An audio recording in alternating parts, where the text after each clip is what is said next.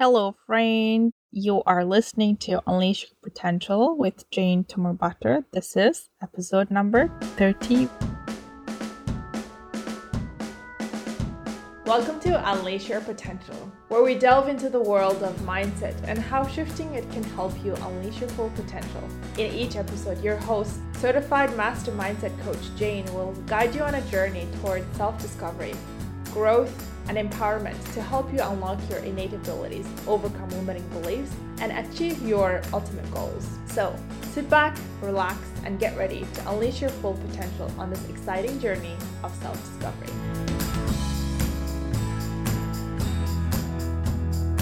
Good morning, good afternoon, good evening, whenever you're listening to this episode.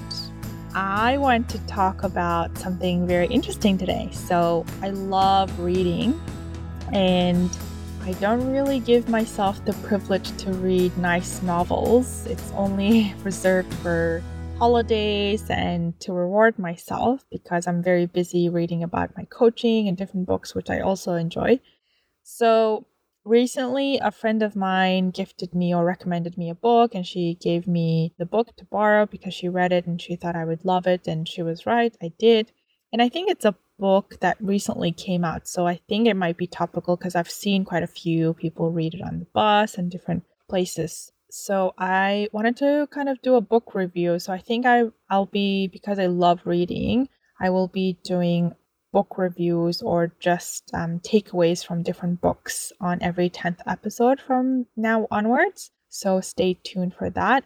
But I wanted to start with this book, which is a novel called Lessons in Chemistry. If you haven't read this book and are willing to or planning on reading that book, spoiler alert in advance, there will be spoiler alert. So, I mean, there will be spoilers, so please be warned. If that's your plan, then maybe read the book first and then come back to listen to this episode. If you have read it or if you are planning on not reading it, then you can continue listening on. So, for those of you who haven't read and just want to kind of understand what this episode is about, I'll give you a quick rundown. So, it's about a woman who is a scientist in the 1950s and the struggles that she had, you know, with sexism back in the day at work and just in general society and how she handles the situation. So she was very smart from early on. She couldn't get it into master's program because the professor sexually assaulted her and just put her out of the program and she couldn't fight back because nobody would have believed her and she goes into work for this research uh, facility science company i think. And correct me if i'm wrong. And she is definitely the smartest out of everybody but because she's a woman she's often mistake uh, often mistaked as the ea and people put her down steal her work. And so she's never really um, progresses in her career, and then she meets this man who is a brilliant scientist, and they get together and they just do life a little bit differently um, out of the norm for society at that time. So, without getting married, they lived together, which at the time was a big no no. And she gets pregnant, but before finding out the brilliant scientist boyfriend of hers passes away by an accident. So she has a daughter and no job, and she has to support her daughter. So, long story short, she finds a job in on a cooking show because she loves cooking, because she looks at science as cooking, and the show takes off really well just because she empowers women on TV. And there's a whole heap of backlash from the producers, all the men, because she's empowering women. And men are not happy because you know their women aren't going to be in in the place that they think they belong. So and at the end kind of justice occurs and she goes back to she gets invited back to the science community because the donor who was funding her research was uh, found out that you know this woman was a woman and that the story that she had to go through. So she goes back and all is well.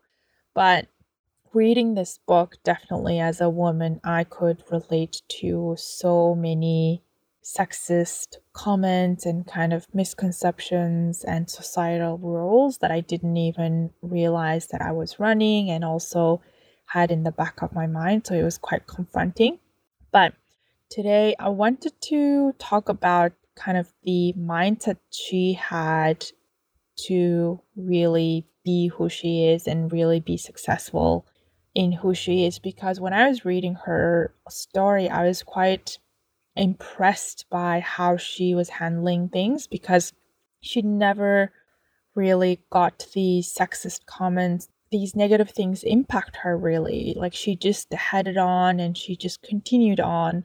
And she had a really strong head and she you know really impressed me. And i started thinking because i'm a coach what is her character? What is it about her mindset? What is it about her character that really gives her that strength and that grit to go on? Because I'll be honest, if it was me, I would probably be crying on the floor and going, Why me? Like, everybody thinks that I'm not good enough. Everybody thinks that I shouldn't do this. Why do I bother? I'll just stop, you know? Whereas she kept going and going, and it didn't really seem to bother her that much. So I was really drawn to that characteristic and I really wanted to understand. So I did a bit of um, reflection and came up with these things, and I wanted to share these with you. So there is an Enneagram type. This is a new concept. So if you want to learn more about it, let me know. I'll do another episode on Enneagram in the future so that you know what I'm talking about. But in short, as humans, all 7, 8 billion of us, kind of divided into nine categories of personality, which is crazy, right? Because we're all individual, we're all different people and unique. But because we're all socialized when we're growing up, we learn to cope with stress and cope with seek safety and, and seek love through one of these nine ways. And it doesn't mean that we are just one and not the others. We have all nine, but we tend to lean into one or two a bit more. And so I think depending, so this is a really good way to kind of find out how you respond to stress, how you pattern your life and what drives you, what really were your core wounds, and what is your way of seeking love. Ultimately, our patterns are kind of designed to seek love and security for ourselves. And I think Elizabeth is Enneagram type 5 because type 5 people are usually very smart and they are they know that they're really smart and they're really in their head all the time and they don't really care about everybody, anybody else because they're so busy just focused on that intellectual context and content. So I think Elizabeth is a type 5. If you want reference, you can probably Google it Enneagram type 5, and she would fit the bill quite well. And the patterns of thinking that I've noticed throughout the book that really helped her was she had very strong internal reference and authority. And what I mean by that is she doesn't ask for permission to do anything that she wants to do. She just goes ahead and does it. And she doesn't ask for other people on how she's doing. She asks herself. So she knows whether she's doing a good job or, or not. And that really helps people to have a strong leveled head and really go after what they want. And I think it serves you well if you are wanting to be a pioneer because you don't need other people's approval. Because if other people don't understand then they're going to be kind of scared for you. And the whole point of being a pioneer or a leader is to lead. So nobody else has either done it or doesn't know about it. So I think it's a really good quality. And I think because of this, she does really well in her work and she just continues on with her research and with her life because she's got this internal authority and internal reference. The next thing I've noticed is she focused a lot more on task over relationship. So she was very much focused on her work, but not necessarily the relationship part. And it could be because she was not getting the relationship that you know you needed at work because everyone was kind of against her kind of trolling her a little bit so i kind of understand that but i think she was focused a lot more on tasks so if she relied on relationships i think she might have struggled a little bit just because of the negative environment that her colleagues have created for her because they were jealous that you know being a woman she was smarter than them so it's not always the case that having task over relationship is better. It's just in this context really worked out well for her because the colleagues were actually negative. So if she relied on the relationship, she might not have gone through with the work. The other thing I've noticed in her is even though she's a scientist and is really skeptical with work, she was actually really trusting. Like she would trust people when they said that they would use her work. She would trust them.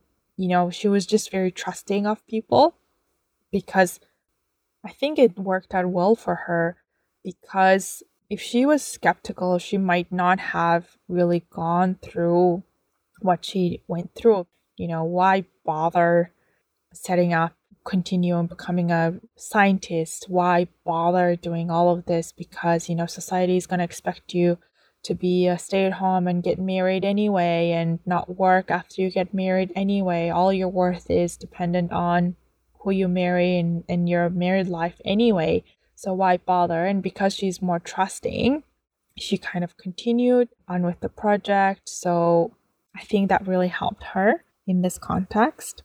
And I could also tell that she convinces herself through reading. So, as human beings, we have different ways of receiving information, and also depending on which way that we receive information, we have a preference on how we convince ourselves to believe something. So, some people convince themselves only when they see something that they'll believe it.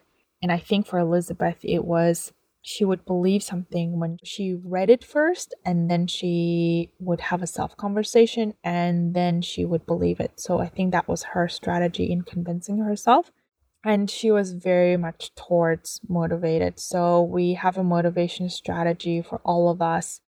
Some people are motivated away from things that they don't want versus some people are motivated towards the things that they want. And ideally if you have both equally then it's a really strong motivation because you know where you're going but also at the same time you know what you don't want so she had a very strong towards motivation because she knew what she wanted and she just went after rather than focusing on what she didn't want and i think that really served her really well so that is my quick analysis of elizabeth and also these are kind of the takeaways for me is that these are the qualities that could really work well in situations like her. So I'll definitely be tuning into my internal reference and internal authority much more. It's something that I've been working on for a long time. It's a big leverage point for me. And so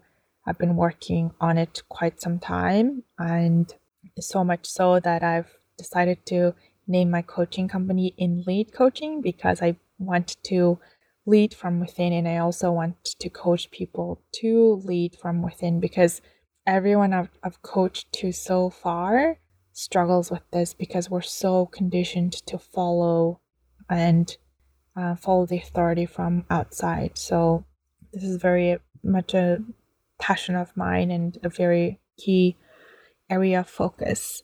And I think everything else okay with. It's yeah, it's probably that one that I want to focus on more. But if you want to adopt any of the uh, different patterns, let me know specifically what you're interested in, and I can help you I can do another episode on how you can adopt these different patterns. Or if you reach out to me, I can just, I'm happy to have a one on one conversation. All right, that's all for today. Thank you. Speak later. Bye. Thanks for tuning in to Unleash Your Potential. I hope you found today's episode helpful in your journey to reaching your potential. Don't forget to subscribe, rate, and review so you never miss an episode. If you want to get in touch, you can always find me on Instagram at Unleash Your Potential IG or by email at unleashyourpotentialpodcast at gmail.com with no space. Remember, keep prioritizing your growth and your potential. Until next time, bye.